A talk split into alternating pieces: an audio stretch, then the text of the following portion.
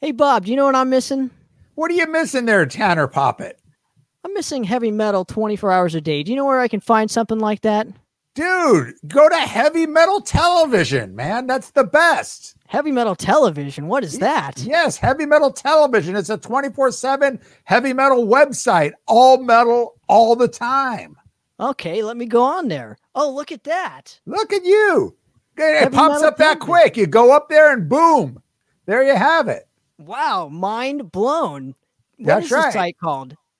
It's heavymetaltelevision.com Well, there, there you- or heavy metal TV.net.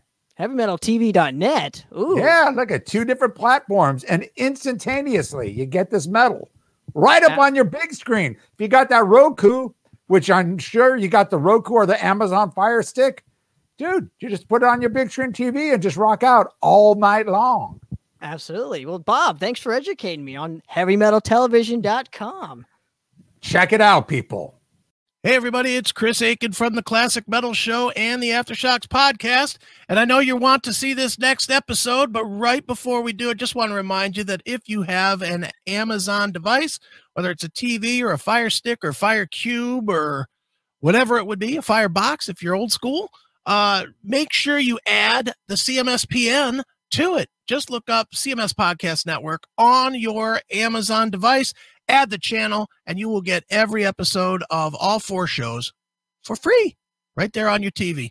Make us part of your TV viewing every single day and night. All right. Uh, it's the CMS Podcast Network, CMSPN.com, and it is now on Amazon. So get it. All right. All right. Here's the episode you came to see. You are about to enter the Shockwave Skull Sessions podcast on shockwaveskullsessions.com. And now your host, Bob Nalbandian.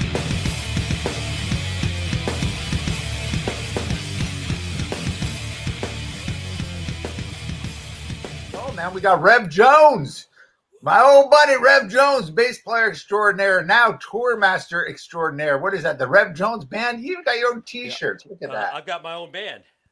Yes, you do. a good at that. And we'll we'll talk about that uh, uh, in this uh, podcast here. And uh, well, let, let me introduce Rev Jones, as, as well as being a bass player in his own band, the Rev Jones Band. You played bass with a number of legendary, some of my favorite guitar players of all time. That includes Michael Schenker Group, uh, with Michael Schenker, of course, MSG. Uh, you toured with Uli Roth. You toured with Leslie West and Mountain. Look at that. You also toured with Steelheart. I know you did a few shows with that band Fuel. Um, and I'm sure that you played with George Lynch. Were you playing live with George Lynch as I well? just I did a uh, an album with him.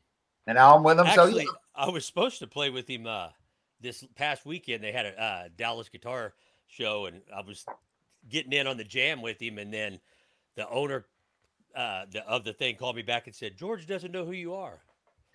I said, "Okay." I sent him. I sent him all the pictures of the album credits and me and George recording, and I said, "Maybe you didn't say Rev Jones properly."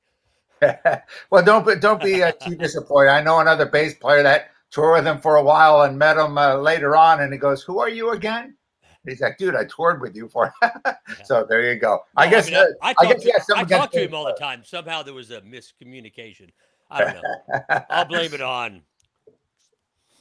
All right, and of course, Rev Jones currently, or when when active, when uh, things are active again, you are currently the road manager for George Thorogood, Well, the guitar tech and the guitar tech. Yes, backline tech. there you go. And speaking of managers, we got the manager, the man, the myth, the legend, the manager for George Thorogood. First time on this podcast, Adam Conde. How are you, Adam? I'm doing well. Thanks for having me, Bob.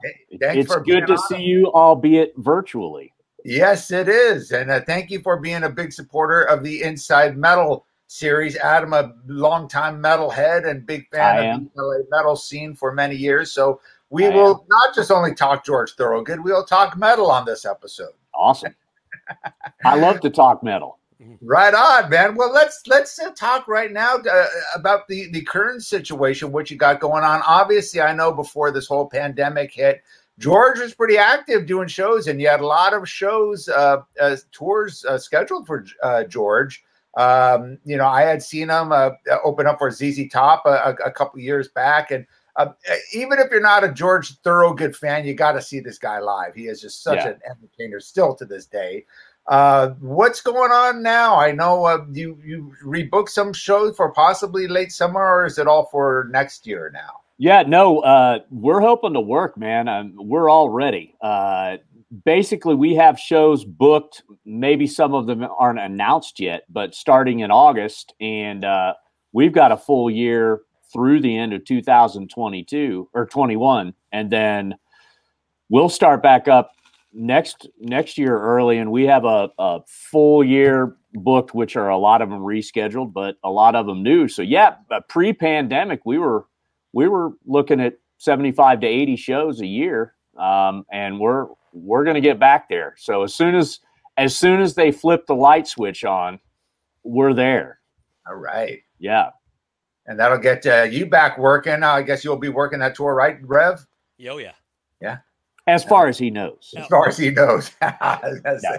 yeah revel revel for sure be there yeah Right on. Well, dude, I'm looking forward to that. And of course, George is that's that's really his his, his bread and butter. I mean, I'm I'm, I'm sure he does does well. Uh, uh, uh, uh, you know, uh, but you know, with artists today, these as you call uh, uh, legacy artists, so to speak, or classic rock artists, whatever uh, term you may use, uh, that are still touring out there today. That's really um, what they do. There's not really. Uh, I mean, he still does get a lot of play on on obviously classic rock radio, and I remember at one time I had heard that George Thorogood was one of the biggest artists when it comes to uh, uh, royalties paid off jukeboxes uh, during the I- you and I talked about that, and I I can't Yeah. corroborate that, but I- it would make sense. I know he was up there in in the licensing world for Bad to the Bone, Right, Uh, Bad to the Bone. All I'm those are all bar songs, and you think about all the Yeah. bars that had jukeboxes throughout the Midwest and you know Middle America. I mean, that totally makes sense. That and the poor guy can't get away from the fact that well I'm, i think it, it's happened to me and i'm sure it's happened to rev where just because we're guilty by association where well oh uh, we're going to put bad to the bone on the jukebox because Yeah. rev rev's here I, i'm sure he'll like that you know and uh, you know but yeah i think it's a bad uh, uh, it's a good problem to have Yeah. Absolutely. Well, dude, that's I mean that's a legacy song. What what is that? Uh, nearly 40 years old that song and yeah uh, 1982 and not to mention i drink alone and one bourbon one scotch one beer and get a haircut move it on Yeah. over and you know those songs are still legacy Yeah. songs still Okay. played Yeah. today and that's that's a rarity for a band to have that many you know he's definitely not a one you know as people you know may recall bad to the bone he's definitely not a one-hit wonder you just named you know five or six songs that were huge you know top- yeah and even if you know some that he has written some that he hasn't he's he's certainly made them made them his own and uh you know we all who've worked with him you know it's like i i defy anyone to try to cop those songs and sound like him. He's just got his own thing about him in his own way. And like you said the live show is where it's at. Um uh, the the energy and and and he still believes in entertainment and he still wants to give the entertainment value to people. And and that's part of the reason why we all like working for him. Plus he's a he's a really cool guy as he yeah he definitely seems that way and yeah like I said, when I saw him live, I was just blown away because you don't you don't see that anymore. The entertainers that really work the crowd and all the, the the whole crowd, even though it was a you know it was a ZZ Top show, it seemed like he almost went over better because all those songs people were singing along and he got the whole audience singing along and you know it's just drinking music and you don't hear that anymore in this kind of you know PC society where you can't you know talk about certain stuff. It's all about drinking partying and just having a good time. And uh it Yeah. was very refreshing to see that. Yeah. Oh, yeah. good. I'm glad you liked it man. Oh, that was in um uh where was that? Uh that was at the fair Palo- at the Palo Alto? yeah no that that one was actually in Sacramento at the fair at the state Oh, it's like okay, okay, yeah, yeah, that I came out for yeah. Nice, cool. show. That's it's that way. Uh, last year when we were uh, in New Zealand with uh, you know we did this these festivals and it was uh, what was it Billy Idol, George, uh, Creedence Clearwater Creedence, Revisited. uh, oh wow Smash And- Mouth, and- and, uh, Anastacia. So it was Yeah. like Oh this big- wow. this huge huge thing and i mean nobody was really the headliner you know uh but everybody everybody sang every word of george songs you know Yeah. Yeah. so no matter who they come to see they you know we had the same thing when we toured with bryan adams you know a few years back they're you know a george fan isn't necessarily going to like bryan adams but the bryan adams fans all like george you know Yeah. because you know the songs the Universal. songs are fun they're catchy plus he's he's selling them to you you know Right. regardless of it, he's going to be, you know, across the stage dancing it up, you know, giving you, Mm-hmm. you know, giving you the show, and you're going to go, oh, I, I hate this song, and he's going to come across, go, I love this song, you know. Even my my wife, you know, she's like 30 years younger than me. Uh, you know, she when I took her to see George the first time, she couldn't believe she was blown away at, you know, how entertaining it is, you know. Yeah. So that's Absolutely. that's one thing he that's why he's lasted this long, you know Mm. and when we play with other artists that are in the same, I guess, age category or whatever, most the majority of them don't come across that way. You know, they, it's almost like some of them you're like, oh god, oh yay, you know, you don't want to, Right. you know, disrespect them, but just like, oh, and then some of them you're like, oh, that's great, yeah, they're great, and then George comes out, and you're, you know, it's like the old thing about we don't have we don't need security here, we don't need a, you know, a barricade. And it's always Right. going to be that 90 year old woman that's never done anything. right. So many times that's happened. Yeah, where ah, this is going to be an older crowd, and it, you know, we we don't really need a barricade. We're gonna and you, you say, look, I, I. First of all, they're a heavy drinking crowd, and they're a party crowd, and you put heavy drinking and party together, and then throw in testosterone, and you know, yeah, but Rev's right. It's usually not some guy that's it's it's the woman that you never expected who is like a spider monkey onto the stage and and Those and elderly women, man, they're insane. yeah right right You know, back then, it, but back in the day, it used to be, "Oh, you crazy youth." You know, now all the young kids are going, "Oh, you crazy old people." You know, right right the young people are all mellow on their iPhones and this and that. And, uh, you know, I mean, shit, I still go see a metal show. I'm still up front of the stage, you know, banging and getting those looks like, what is this? What's this old guy doing?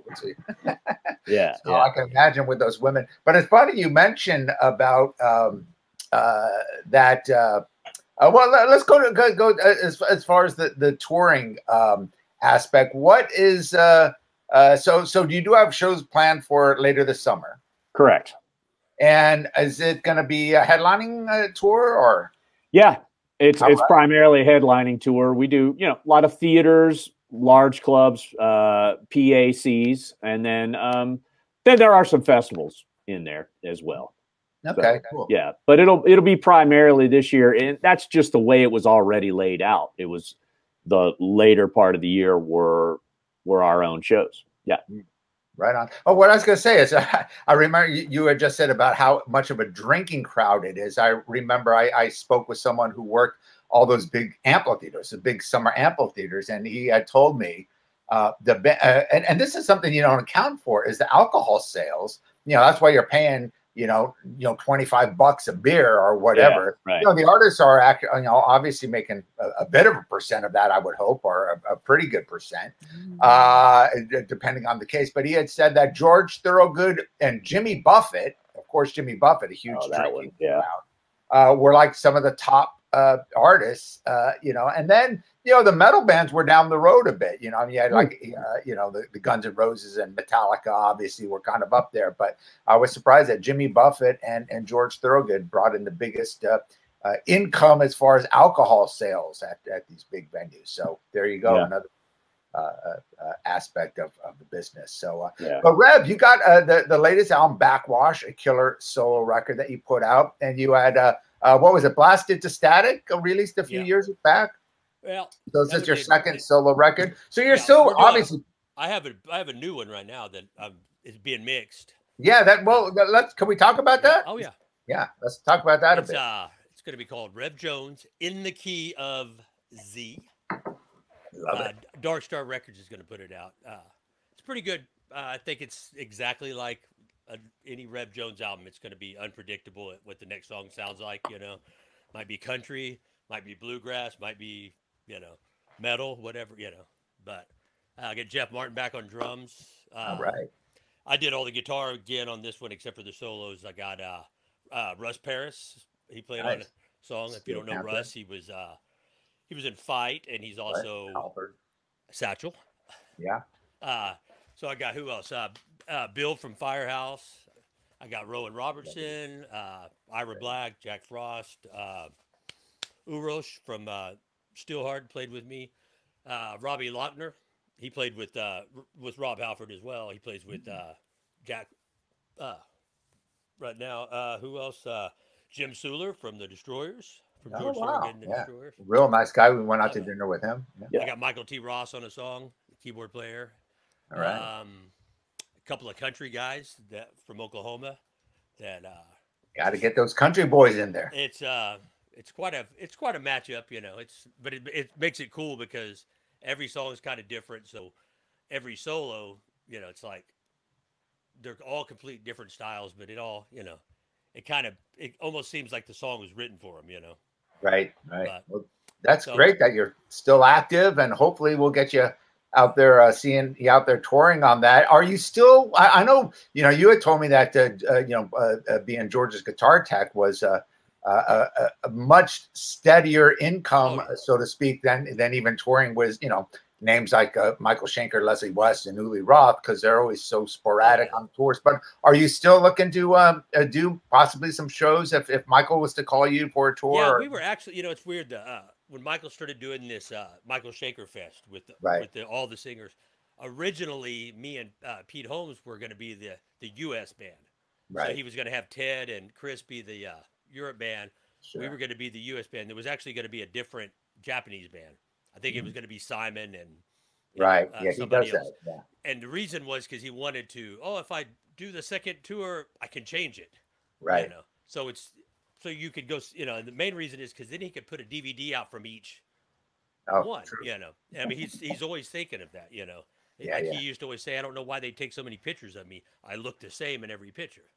You know, Yeah. and he he's always thinking about that. So originally that was how it was, and then they did that those first shows, and it was just a few, and then they went they got the thing for Japan, and went ahead and took that first band, and then it was locked in that it was just going to be Chris and you know Ted, and then when Ted passed away, you know they put Bodo in there, and then now I'm not sure if they're gonna keep that lineup, or, you know, because he has that new album with you know different uh of the more modern age singers and stuff. So I'm not sure what he's doing now, but uh there might He's still always be a, changing, Michael. yeah, there might still be a chance. Uh, Usually, uh, I could say, "Oh, there's you know, there's no more MSG with me," and then two days later, you know, I'll get an email. I, I need you to play the whole tour. It'd be know. interesting to get into that guy's mind, to see how how And it works. And now that he doesn't drink or anything, it's Yeah. you know, it's like a different person. You know, I mean, Yeah. in the All old right. days, in the old days, there's at least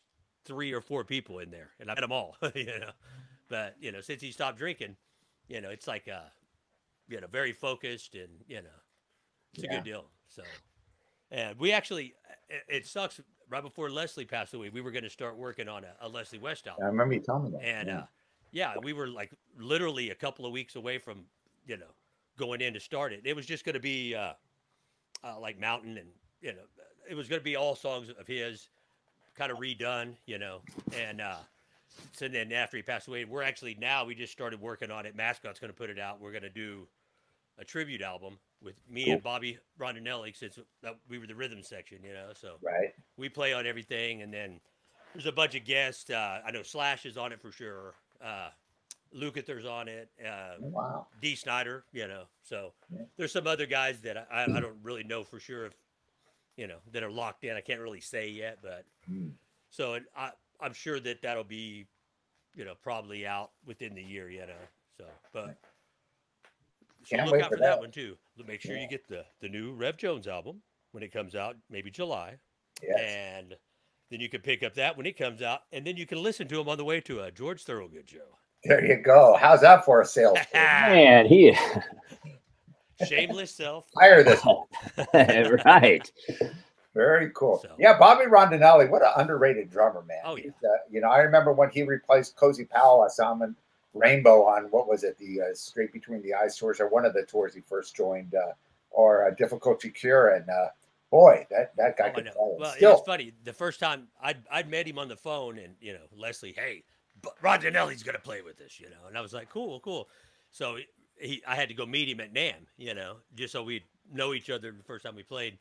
And I was doing uh, one of the uh, the metal jam things at NAMM with uh, uh, I think Jeff Martin was playing drums, and uh, I can't even remember who all was uh, who all was doing it, but it's like the, the metal jam they do every year, you know. sure, sure. And uh, uh, so we were out there playing, and I talked to him that day, and I said, "Hey, come out, and you know, come out and see us. We're at this whatever the club was."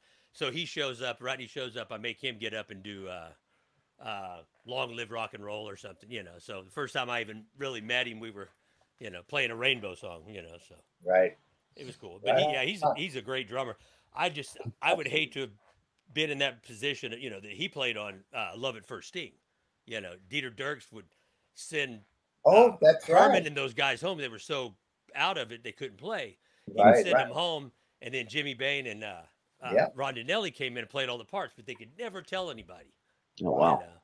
And, and until years later, that. whenever the you know the whole fighting and suing back and forth, and then the truth came out, it, nobody could tell. You know, Right. and, and that had to suck every day hearing "Rock You Like a Hurricane" on the radio. It's you know people going, "Oh, that, that drummer's great," and you're like, "Well, it's me." you know, Interesting. but, Well, Adam, you've had quite a history, uh, uh, and, and being as, as young as you are, being a, Oh, thank you. manager. I mean, you know, I mean, you're much younger than George, uh, obviously, and you've worked with a lot of uh, as as a touring uh, road manager, uh, a lot of you know classic uh, uh, soul. Uh, I mean, uh, Little Richard, uh, Aretha Franklin, uh, George Clinton. Mhm. Uh, I know you had worked with in the past uh, as as tour manager. Talk, and then you worked a you know a slew of country artists. Uh, you know, so you you've done uh, quite a bit in, in your life uh, on the road. Uh, talk, talk a little bit about that and how you got into the business.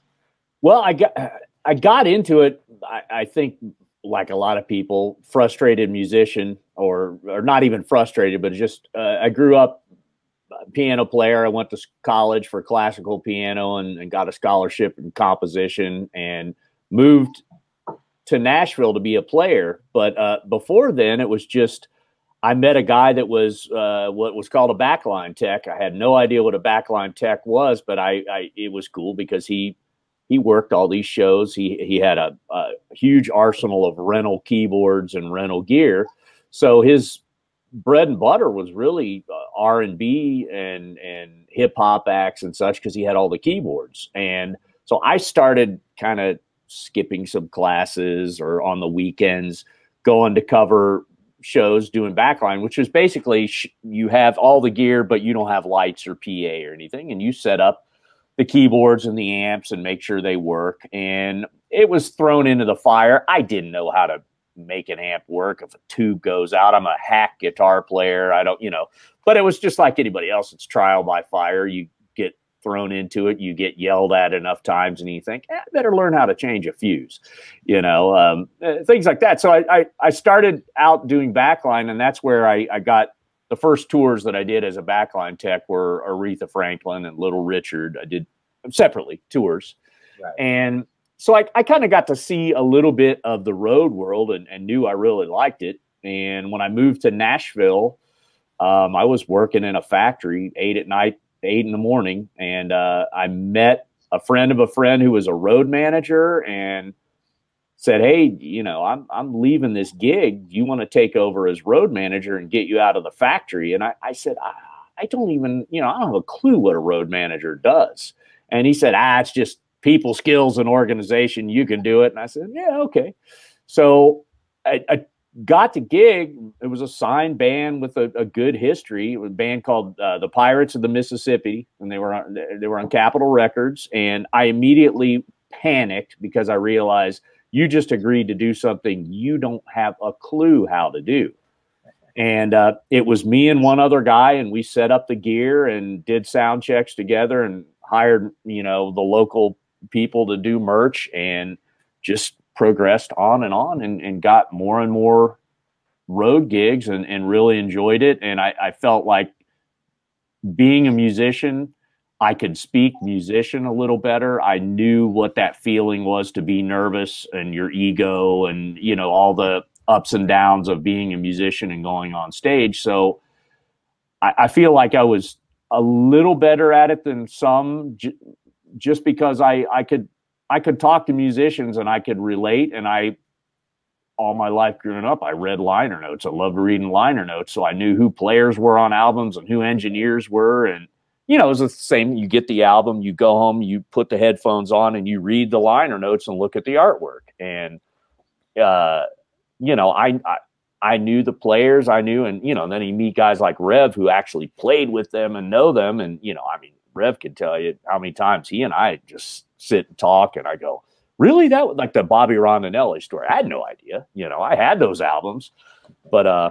So, anyways, yeah, I just moved through that. Uh, was with George ten years as his tour manager, and when his manager retired, um, I knew at that point I wanted to be a manager. So, I threw my hat in the ring, and and he took the bait. Um, and then you know it was a job to one don't screw up forty years worth of hard work and and what he pressure, yeah, yeah, what he'd accomplished, and then try to try to elevate things on a certain a certain point, try to change things up a little bit. But you know, it, it was working, so it wasn't like I had to come in and retool the whole operation. There were just, you know, and, and luckily George allowed me to do that, and he's he's uh, Rev will tell you from everything from set design how it works it's a community effort and he allows us all to do it we sit with cocktail napkins and draw out things and do very crude renderings using mic stands and yardsticks and that and ah, will this work and uh we do it all in house and and I, there's a certain sense of pride that we all have knowing that we do that and, and we have a, a, real stake and we've got some skin in the game mm. Well, that's great. That's you know, because I mean, so, so many of these uh, legacy artists. I'm getting a bit of an echo here. Maybe I should throw the headphones on. Can you hear me? Okay.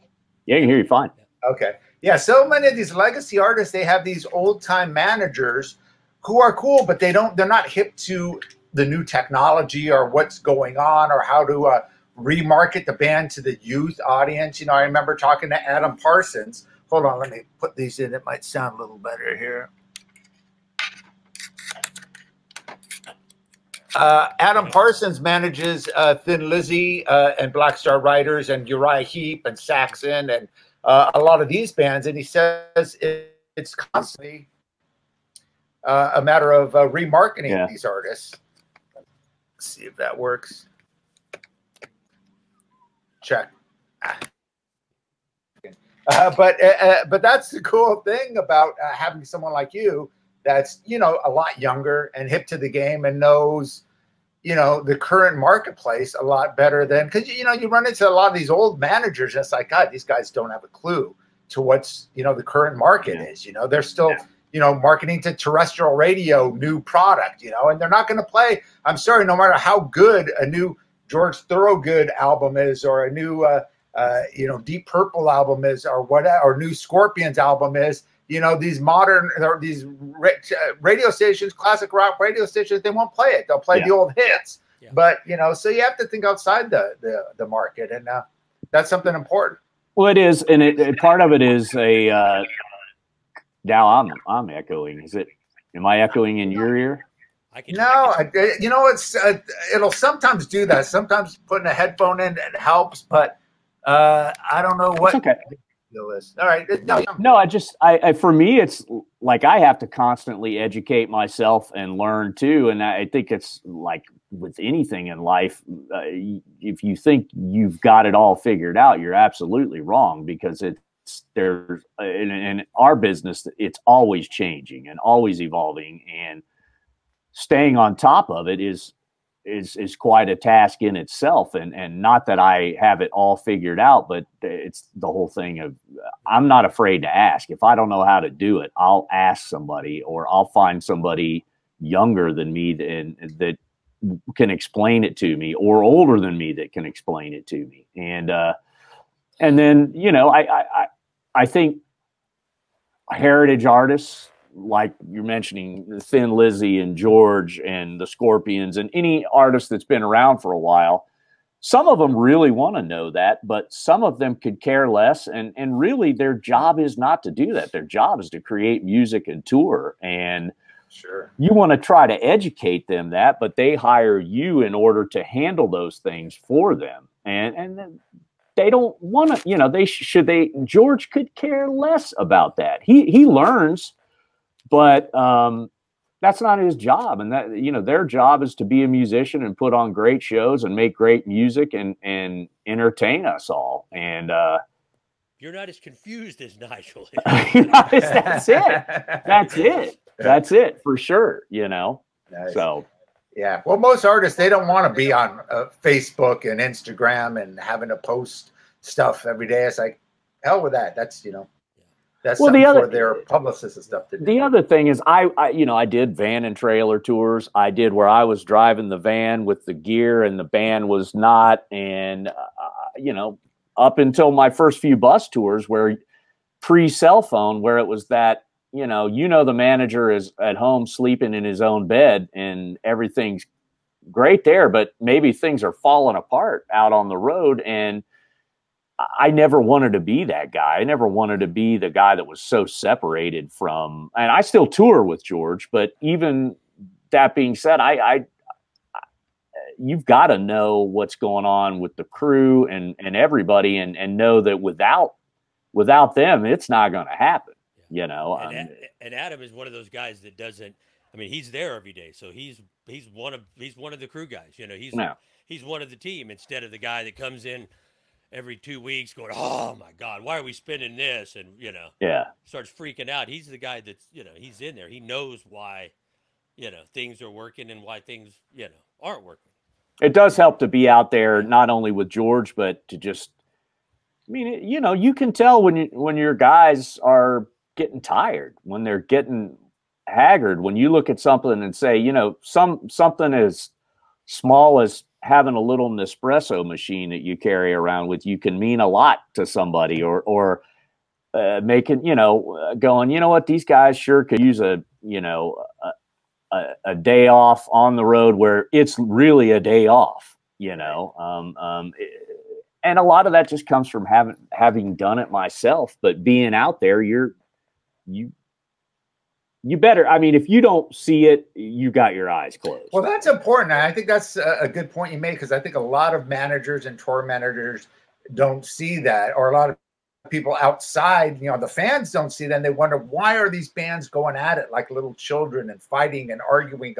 But it is those little things that makes because you know I know I mean being you know just going and it could be just going on vacation or whatever. You're on the road for a while, things don't go right, and you're with certain people for the you know a, a week just a week and they get on your nerves and and and and you have to kind of realize that before things get out of control and kind of sense what's going on and hey I, I think we should take a break. I think they need to take a Yeah. break and the label and everything. I mean i remember back in the day the labels like put the band out on the road let them work and these bands would go out you know even you know in the 80s metallica megadeth they would go out for 18 months straight you know without a break and it's like that's suicide and they wonder why these you know these band members are changing and why there's fights why everyone's on drugs why everyone's drinking and I've uh, come back and go into rehab i mean that that could really Yeah.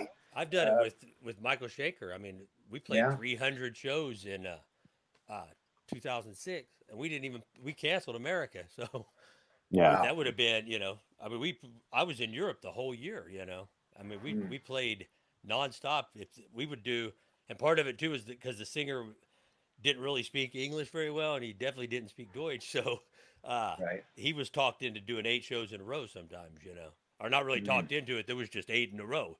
you know, Sure. yeah. because Michael, did, you know, he would he would do as many. If you played, if you wanted to do every single day, he would play every day.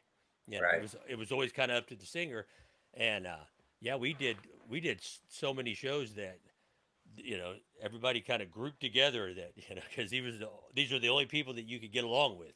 If you were hanging out with these, you know, there might be a little tension, you know, but yeah you you know we did it because that's what we do. But Yeah. yeah, it's I was a little younger of a man, so I, think I think that's it too. I mean, you think about it when you're younger. I mean, the most I ever did as a, a road manager was 275 shows in a year, and I look back now, there's no way I can do it. You know, no way I could do it now. I loved it at the time, but um, I think as you as we evolve a, as an industry, uh, part of it we've gotten a little softer, and, but part of it is it's it's it's smart. I mean, it's we're human beings, and uh, and I, that's what I was going to say with the whole being a road manager or manager. So many times I've been in that situation where it's the them and us. It's the crew versus the band, or the tour manager versus the production manager, or eh, eh, you can't have that. It's a us. Period. I mean, I think it is us. Period. We're all in it, trying to make the same thing happen. We're not curing cancer. We're trying to make people happy with music and entertain people. And I feel like we've got the greatest job in the world.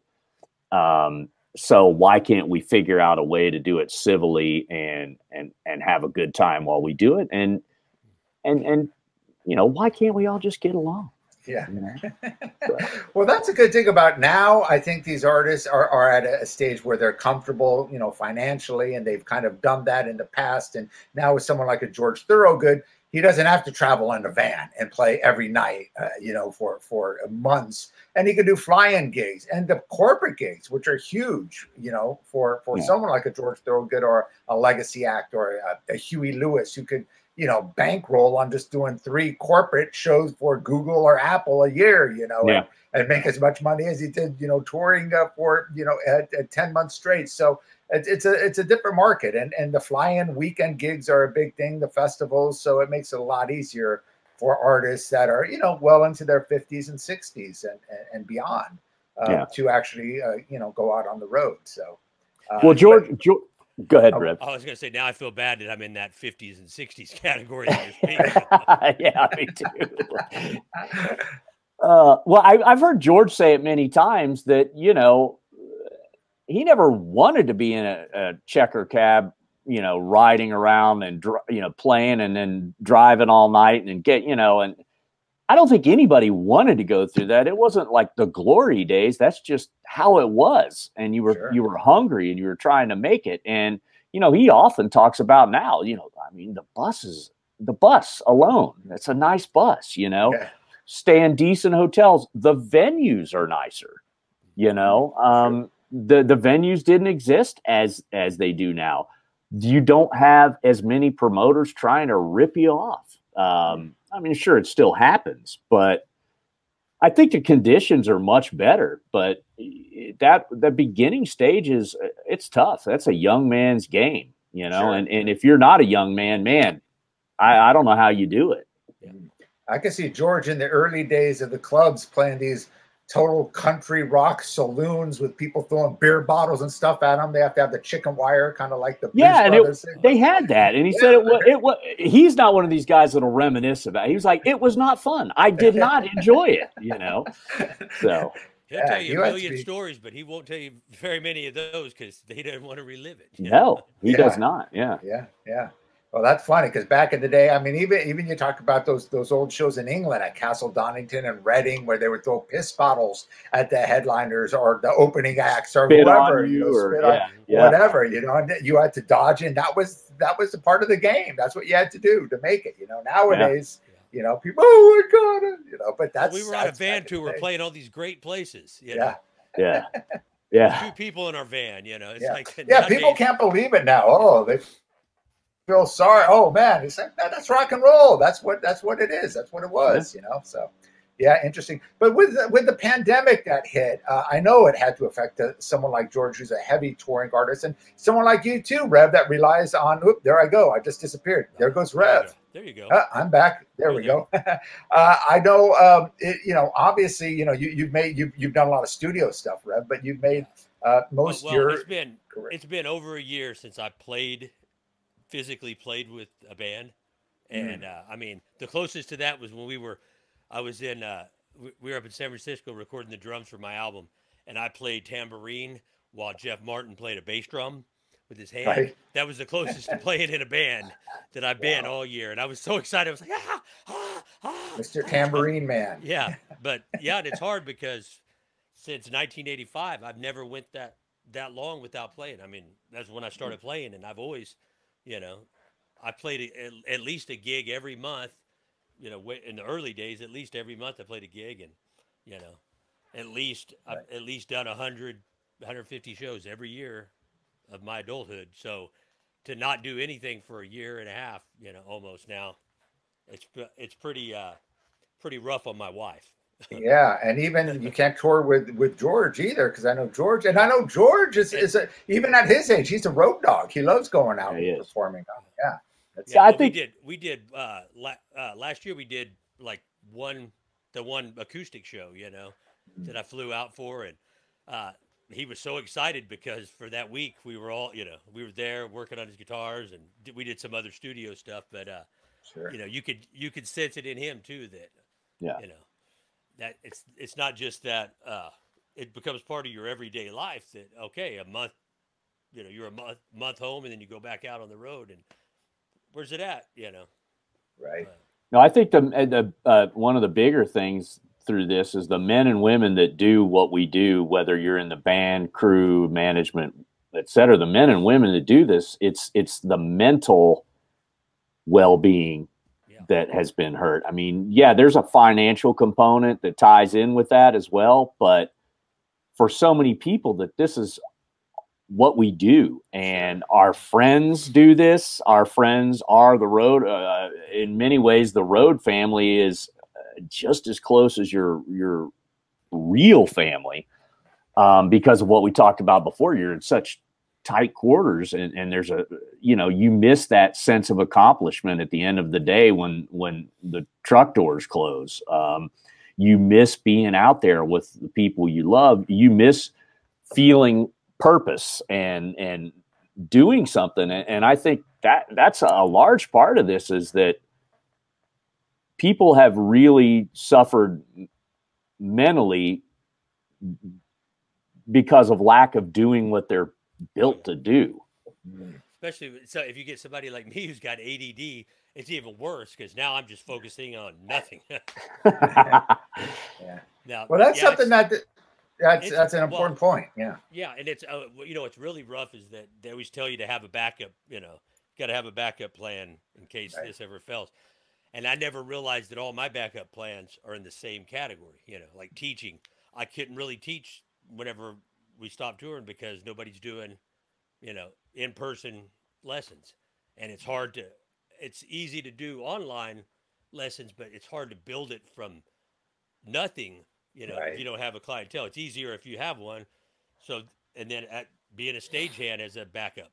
Well, there's no show, so I can't even be a stagehand. You know, mm. it's like every you start going well, you know, and I I know a lot of people that picked right when it happened. They were in the the stages of I'm going to retire sometime soon. That I know several people that retired that have been doing this for yeah, you know, all almost all their lives. That and you know, it's it's so you get all those things in there, and you know that normalcy of you know what do I do, what do I do, what do I do, you know, and that just that makes it even worse because even just to go, all right, I'm going to try to go with your everyday business, you know, after a certain point, you start, you know, yeah, you know, having a you know having a mental breakdown that you don't even realize, you know, until somebody tells you you've got to do something, you know. Yeah. Got to get out of my house. Go, go. Did you uh, consider, or have you done any of these virtual concerts? Uh, I know that's became kind of big thing now. It's like kind of so saturated and you know a lot of people are charging yeah. for these you know for a full-on show i could see at a concert but you know some of them are doing it in their well, bedroom I, and there was a couple i was going to do a couple of things like that because they you know they they do shows around here Now i mean everything's sure. almost back to something full yeah. now and i was going to do mm-hmm. some and the problem is that you know the, i had the rev jones band here that i did shows with and i got rid of my guitar player and so it's like well i don't really want to play guitar and do a show because that's not what I do. You know, right. if I had a guitar player to do it with, you know, I mean, I've done a couple of these videos, you know, where you're, you know, you do a little something, but even it's still not, it's still not the same. You know, it's like we did a video for was it the the, the new drug? Is that uh, was that from the last album or this? Yeah, that was, that was from the yeah. last. We actually did that. we we did some of it uh, was uh, like on our last American tour.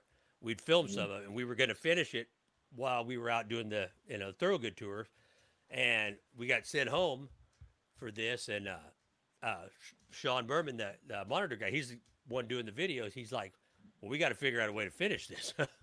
and and I had this the the footage that was like in Pittsburgh, and you know some of the footage, so I had to all right, how do we do this? You know, so I went down to the lighting company and shot some footage and, you know, shot some in my garage, threw up a green, you know, background and, you know, we made it happen. So that would, at least those little things like that, that was about a week long, you know, those, uh, those kind of took up that little bit and, you know, kind of like recording, it takes up that little bit, but after that week, immediately you're back to, you know, Right.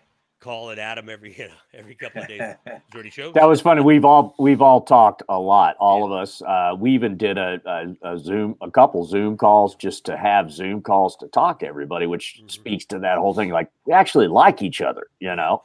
just this is one thing you go, and I actually like those guys. I like hanging out with them, you know. Yeah. When you're all questioning, where's Josh? Why is it Josh on the call? Right? Where is he? Yeah. well, it definitely looks like a fun crew that you had, man, and it's it's uh, Yeah, it great is, to see. man. But before we uh, uh, close things out, since this is a metal podcast, we got to talk metal. And uh, it's funny how I met Adam was obviously through Rev. Rev saying, "Dude, I'm I'm Yeah. working with George Thorogood now. I'm I'm his tech, and you got to meet the manager. He's a big fan of your Inside Metal documentaries. He's a total metalhead, and it's like, wow. So you know that that was that was so True cool. story. And True story. yeah, talk about your your metal uh, fandom. I know you were big into the LA metal scene. And where did you grow up in the uh, in Man, LA or? No, but I grew up in Dayton, Ohio, the Rust Belt, and every metal, I mean, that was like Metal Central. And some of these guys, Sure. like Wolf Hoffmann from Accept, I've, I've gotten to know Wolf well now. And, and you know, they all Great talk guy. about, man, Hara Arena, Dayton, Ohio, Cincinnati Gardens. I mean, they, that was a mainstay. So growing up, uh, man, I mean, I, you know, I, I listened, Van Halen was my first big, and I still to this day love Van Halen, but you know, I, I grew up listening to Dio and Accept and Iron Maiden and God, loved Michael Schenker. I mean, and when I met Rev, the fact that he had played with Michael Schenker, that was oh, that was unbelievable, you know, and got to go see Rev play at uh was that the Roxy? Where was that? I think so. Uh, With- or- with or, Michael. uh, we all vanished. or maybe it was uh, uh, Gazzarri's. What was that? The Key Club. Oh, yeah, it was a key club, yeah. But uh, you know, Michael Schenker, uh, Gary Moore, um, and you know, Scorpions, uh, Maiden, Club. eh, yeah, ACDC. Um, I love anything Graham Bonnet sang on. I was I was there. Um, I loved.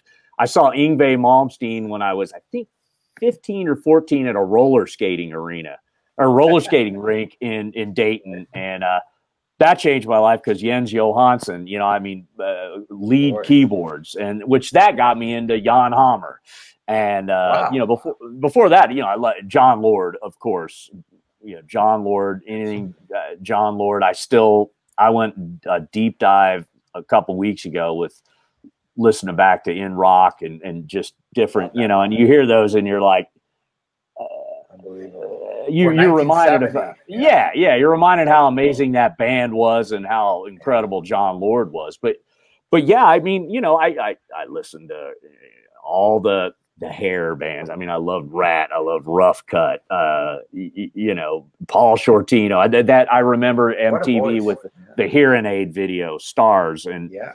My friend Hank and I with the VHS, you know, when's uh, this video is coming on and recorded, and, uh, you know, all the Dio videos. So, yeah, I, I love that stuff. I still love it and listen to it. And uh, I probably am weakest on just keeping up with what is the, the, you know, really great stuff. I mean, I, I, I they're not that new, but I, I like Bullet for My Valentine. I love Shadows Fall.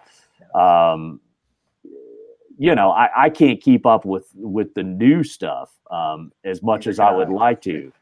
Well, I used to work in record stores, so you know, worked in you know, so you could listen for free and check out everything you wanted to buy. You Sure, know. sure. So yeah, Yeah.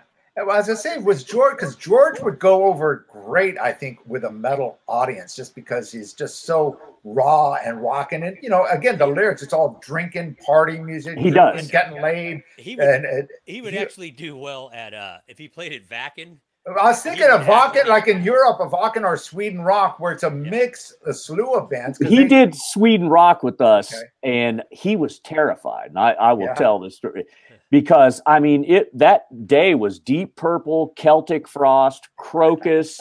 uh, I forget who else was on, and and he we was like, the next day. "Did you?" Yeah, we played the day after you guys played. Okay, I think Doro was on the bill, and he, I remember him saying to the manager, "What you know? What are you trying to do to me here?" Because I mean, you look out, and it is a sea of leather and jean jackets with Right. patches, and just the you know, and I love. I'm like, "Oh, this is incredible." Well, you know, he has to play, and uh, and it's funny. It was him and Jeff Healey were on the bill that day, and it, and it was the same thing. You know, this for Krokus, this for Celtic Frost. Here comes George. Eh, you know, and he loved it, and it, he was like, "That was incredible." And so, I you know, see that. speaks I, back and I, They're so I much think more open-minded there in Europe too. Yeah. To that kind they of really are. They Yeah. really are. And uh, you know, I, I remember him saying, "Well, what should I play?" And I'm like, "Well, play what you they they booked you. They know what you are." And uh, Right. it was uh, it was pretty cool to see it. And yeah, I think Wacken would be one I would Yeah. whether that could ever happen or not. Well, I don't the- know, but I'd love to see it. the funny thing is whenever uh, uh, when I was playing the, the when I was still in MSG uh, in 06 and I was doing when we were not, weren't on the road I was out with Thorogood doing lights you know so uh, I flew back to Germany after a, a, a tour or whatever and we were to start back up with Schenker and uh, Holger the guy the half owner of Wacken he picks me up and we're he's driving me to the hotel and he's asking me about Thorogood and he's the biggest Thorogood fan there is. He, you know, here's Right. the king, the, the metal, German tank, the king of metal, and he's asking me, uh, you know, oh, don't tell anyone, don't tell anyone. I love George Thorogood, I love him. You know, this big giant, you know, he's like six nine and Right. eight thousand pounds. Ugh. You know, and he's asking me about Thorogood, and I'm just laughing the whole time, you know, because. You know, I said, "Well, why don't you book him?" Ah, but you know, every, that's how Metal street cred, Oh, right? But, yeah. you know, it, it, at Sweden Rock, it was like that. Whenever I played there with MSG, and you know, it was all the heavy bands, but we played, and then uh, uh, who was oh uh, uh, uh, Chris and Ted McKenna came out with uh, uh, uh, Alex Harvey. Alex Harvey band without Alex Harvey. They Yeah. played, and then Ted Nugent, and then Whitesnake. You know, and it was just Right. kind of, but it was like heavy bands on the other side. You know Yeah, yeah. but it's you know it's so it's it's this it's always this kind of weird you know They have great uh, bills. schedule. Yeah, I wish they did stuff like Yeah. that here in the states. but and it's not Yeah. so here they're eh, oh if it's Yeah. a if it's a metal headliner it's all metal bands because they think Yeah. that's what you want to hear you know and they and I like in Europe that they put them in the middle the head Right, the right. best band biggest band might be at six o'clock yeah, yeah, know, yeah. that It's way that way everybody's there all day instead of all day long you got all these bands and then oh now it's 10 o'clock Right, right, right. the- you know but Yeah. Everyone's burnt out. Yeah. I think they're starting to try a little more in the states with you know They are. with with some of the festivals, but uh, boy, it's I mean nothing like the European festivals where it's just uh, the mix. You just look and go, what in the world, you know? But it works. It works. Yeah. yeah. You know, and I you think it's people like just people like music, you know. And Yeah. it's like, I mean, I, I at the same time I was listening to the Scorpions and Iron Maiden, and I was listening to Michael Jackson off the wall and Toto, and I it didn't matter. It was just really good music, you know. Yeah. and that's how, it, Absolutely. that's how it should be. I mean, you know, I grew up, uh, you know, I listened to King Crimson and Yes and all those weird bands, and I'd go see, you know, we went and seen every concert. I went and seen every concert that came from when I was 12 until I was about 16. Every concert. It didn't matter if it was Dan Fogelberg, and I don't, I can't stand any of his songs. I was there, you know. we, it was a concert, you know, and I loved that, you know. And it was all the way up. I went to concerts all the way up until I think it was the first time I had to pay twenty dollars to get in a concert, and it was King Diamond and Flotsam and Jetsam, Oh, I remember. and I was like, man, Yeah. twenty dollars to get in a concert, and that was it. I mean, I just kind of stopped going. I mean, I kept going to concerts, but I didn't. I no Yeah. longer paid to get in. You know, not not. Well, that was that- back when we were kids. That was what you did. You went to Yeah. shows, and unfortunately, the youth today, that's not. Uh, you know, going out and going to concerts isn't Yeah. you know, the same feeling that we had when we were younger. They're they have their YouTube and their other stuff, and just it's just not the same vibe, unfortunately. Yeah, it's not. Yeah.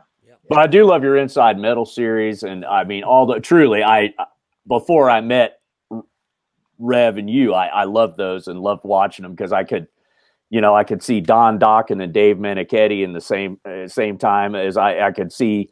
I certainly, there were bands that I had heard of, but I hadn't either. The album cover scared the hell out of me, and I didn't. Right. I was like, oh man, I don't know about that one. What you know? But then you you hear it, and it, it a lot of your your films have gotten me to check out other bands that I didn't.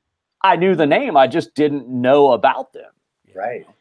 Yeah. And the Bay Area ones are killer. You know. The Bay Area ones are great. Yeah. yeah, it's killer. Just, Yeah, we just appreciate it's, it's well, what's great is that it had if if you didn't have those, most people would never know about Kerry King, you know, playing those Megadeth shows. You know, Sure. Yeah. I mean, I only knew about it because I have friends that that grew up there with them that moved Right. here. You know, that had told me, oh yeah, you know. that- Yeah. I wouldn't have known any of that. Yeah, Yeah. Yeah. Yeah. but it's Well, like, that's the that's the Band, band versus brand, another one that I. Oh, there you go. Yeah. And that that one got my business mind going because suddenly, like, who owns the Destroyers logo? Who Well, I'm glad you Not got that I wanted that, to take 'cause- advantage of it, but I thought, well, how do I protect these guys? But you know? that is a big You know? thing. The Destroyers is part of you know the George Thorogood brand, and uh, Yeah. yeah, absolutely. And George Thorogood's got such a huge name, and yeah. What's that thing like, you know, that became evident on the video when when a band starts out, you're going to conquer the world together and then life happens and you might hate each other at the end. Well, well who owns the band? You know, who Yeah, owns yeah. Hawkwind? You know, that was one of them. Who owns Right, Hawkwind? You right. know, and, and and you know, suddenly when you brave new world and we're all going to conquer the world together, we're going to be a band for the rest of our lives and you're my brothers. I hate you. Yeah. You know, that and uh it's those are ugly conversations that every artist and band needs to have at the beginning and no one wants to but that was that that was a, a very eye-opening Well, document. thanks, man. Yeah. Yeah. that was a little different for me doing the, the uh, business end, but I thought it was important, especially in this day and age when you're seeing a lot of these legacy bands are you know Skynyrd and where the estate, some of the uh, you know the wives own the name or this and that, and that you know it's it's it, it's a crazy business, and you know especially after after someone's dead and gone, like a Bowie or even Lemmy or whatever who's going to carry on the name, the T-shirts will still sell even more so. Than Yeah. you know when the artist was alive sometimes. So Yeah. somebody's making money out. what Yeah, and look at now. Yeah. look at all the motown soul and r&b i mean the spinners how many spinners are there and how many Yeah. four tops groups and how Yeah. many uh, There's temptations four. Yeah. right i mean they're just there there's hey uh, which spinners am i going to seat it you know and Exactly. it, it- but it and it's all, filtered you know- into the whole 80s metal scene Great White or Queensryche or LA Guns. It's like, well, which version is it? Is Yeah. it the uh, you know the Geoff Tate version or is it the other version? we just did that and, uh, in minnesota was it jack russell's great white Yeah. It was Right. George, Jack Russell's Great White, and was it is it called Cinderella or was it Tom Keifer? Tom Just Tom Keifer. Yeah. Yeah, yeah, that was it. Yeah. Yeah. So well, uh, see, so he is playing with some of the uh, 80s metal bands. every George. now and then it'll it'll happen. It- Every now and then it'll happen, and I think it, it, it works really well. But Oh, um, absolutely. Yeah. you know, Well, that's the thing about George is people, you know, because it's not just that rock and roll 50s music with an edge. It's kind of like that biker rock, tough and rumble rock and roll. So he could play to a full on biker Hells Angels crowd, to a country crowd, Yeah. to a, uh full on metal crowd. And, And, it people depends just on love how it. you think the of the energy. songs. 'Cause Yeah. The songs are Yeah. a couple of the songs are really heavy. and Yeah, he's yeah. got a heavy guitar sound. Everybody hears guitar sound that's in even whether it's a metal guy or just a rock guy, they hear it and they're like, God, how's he getting that sound? You know, it's just so, you know, it's such a heavy, heavy sound. You only think of it because of how it came into Yeah, play, you know, I mean, because ACDC is far from being a heavy metal band. That's just, you know, their sound, Right. everything is just rock. Mm-hmm. But those songs are so heavy Yep. at the same time that, you know, you know, it's it's one of those things. I mean, if you listen to 21st Century Schizoid Man, it's the heaviest song I've ever heard. It came out in That is, yeah. 1969, and it has a flute. in King it. Crimson. Yeah. Yeah. yeah. Well, all the AC, like you bring up ACDC. Yeah. I mean, you hear that, and like, if you're a blues fan, which I am, and you, and you, you know, you had a healthy dose of Muddy Waters and Howlin' Wolf and and whomever in, in in your life, you go, oh yeah, absolutely, I'm I'm I'm in. Sign me up, you know. And and uh, but it's like Rev says, they're not a metal band, but man, it's heavy. You know, Yeah. it is heavy. Yeah, Deep Purple. It's Okay. just so heavy. Deep Purple. Yeah. Oh man. but they're not really, you know, people don't consider them metal, Mm. but that's that's super. That that's how George. There's some of these songs that, you know, I mean, agree, part of it yeah. is I hear it in my ear, so I'm hearing, you know, just the guitar on one side, and it's like eh, I'm thinking, man, this is if other people could hear this, Yeah. you know, they would see how heavy this really is. You know, it's not like it's Yeah. not like Slayer, but Sure. you know, but if But Tom heavy Araya, is- but if Tom yeah. Araya was singing over one of these songs, you'd be like, Yeah. Holy Yeah, shit, yeah. You know. Yeah. Well, it's like Adam said earlier, talking about Jon Lord. People think, oh, keyboards. We don't want keyboards to Oh, lighten man. up. You know, you hear like the the '80s ballads. You know, like the White Snake ballads. That's the what you know the, the pussy keyboards. But you listen to Jon Lord. There's nothing heavier than hearing in rock or listen to Ken Hensley. I was just listening to Gypsy Live when that kicks in. The rhythm- the- keyboards. That right. is the he- I mean, it's Yeah. keyboards, but it is so dark and heavy and heavier than Rain, Rainbow and, and. Don Airey and all Yeah. that stuff. I mean, Tony. the Carey. rhythm Yeah. parts they're carrying alone, where you're what you you hear Yeah. it. It's a guitar part. No, that's a clavinet Yeah, yeah, overdriven. You know, but Oh, wi- without it, the so the bottom end would have fallen Sure. out of the, the solo. opening to you Woman, you know, with the keyboard solo that comes into that. I mean, oh man, when I heard that, it's like, oh, or And then- and then getting in, you know, the guys like Jens Johansson with the leads, Sure. and and and I'm drawn totally drawn a blank on the uh, the band and the uh, from the guy just passed away from uh, Finland, um, Children of Bodom, Oh, Children of Bodom, yeah, great guitar player. I like and but that keyboard player, uh, Yeah, another yeah. one, you know, Well, and, dude, in and- Sweden and and and uh, Finland and and uh, Norway, some of the most amazing musicians. And uh, yeah, yeah, I'm glad you bring up Jens Johansson, good buddy, a great guy. Jens and Anders, Oh. what a Oh. team, man! Ever since Silver Mountain, uh, the Oh, old band, then they Well, joined. that's always that. that's always been my favorite uh, uh, Adam story. Whenever he, I'll, I'll mention anything about Jeff Soto, and he'll oh immediately go to meeting those guys yeah, yeah. at the at the uh, music store, and you know, yeah. I oh, worked in a, playing at the I worked in a music store in Dayton, Ohio, in the mall, uh, guitars and keyboards, and I'm in a tie, and and these Swedish guys come in and want to check out the uh, the one one wanted to check out the new Fender. Um, I can't remember the series when Fender went to all the bases guitars with the like the silver and the gray, and it was like their more metal series, and he went to the. Bass player want to check out that keyboard player want to check out this new chord keyboard, which is Jens Johansson. And this guy rips off these, you know, me being a classical piano player, I'm hearing all these Baroque licks, but with these bends on them. And I'm like, oh my. And, you know, they said, hey, we're playing a show and invited us to come. They didn't give us tickets, but we bought tickets. But you weren't familiar with Rising Force at this time. I had never heard of Yngwie Malmsteen and Rising Force in my life. Okay. And the opening band was Talas with Billy Sheehan. Right. Yes. So we go Mitch To Perry the- playing. Mitch Perry playing guitar, and we we go to this roller skating rink, and you know, first of all, I'm flipped out by Talas. I can't believe what I'm seeing or hearing because I had never heard of them either. right. And you know, sink your teeth into that was you know there, Yeah. and uh, and then Rising Force comes out, and this singer who wasn't on every song, which was another thing. It was like, what? There's a singer, but he's only on a couple songs. Yeah, it was yeah. Jeff Scott Soto. And that voice, man, and the, I mean, like he commanded the stage. I mean, I, you know, it was like, and I remember the the, the tour, the rape and pillage tour. The Vikings are back, right. and it was just this whole. And I, uh, Jeff Soto was young, wasn't he? He was a young He guy. was very young. Yeah. Yeah. 16. But in my mind, he was not of this earth, and he was not American at he all. had that. He had Yeah. the big afro and the the purple. Yeah, big yeah. hair and the Yeah. outfit, and he looked Yeah. huge. Yeah.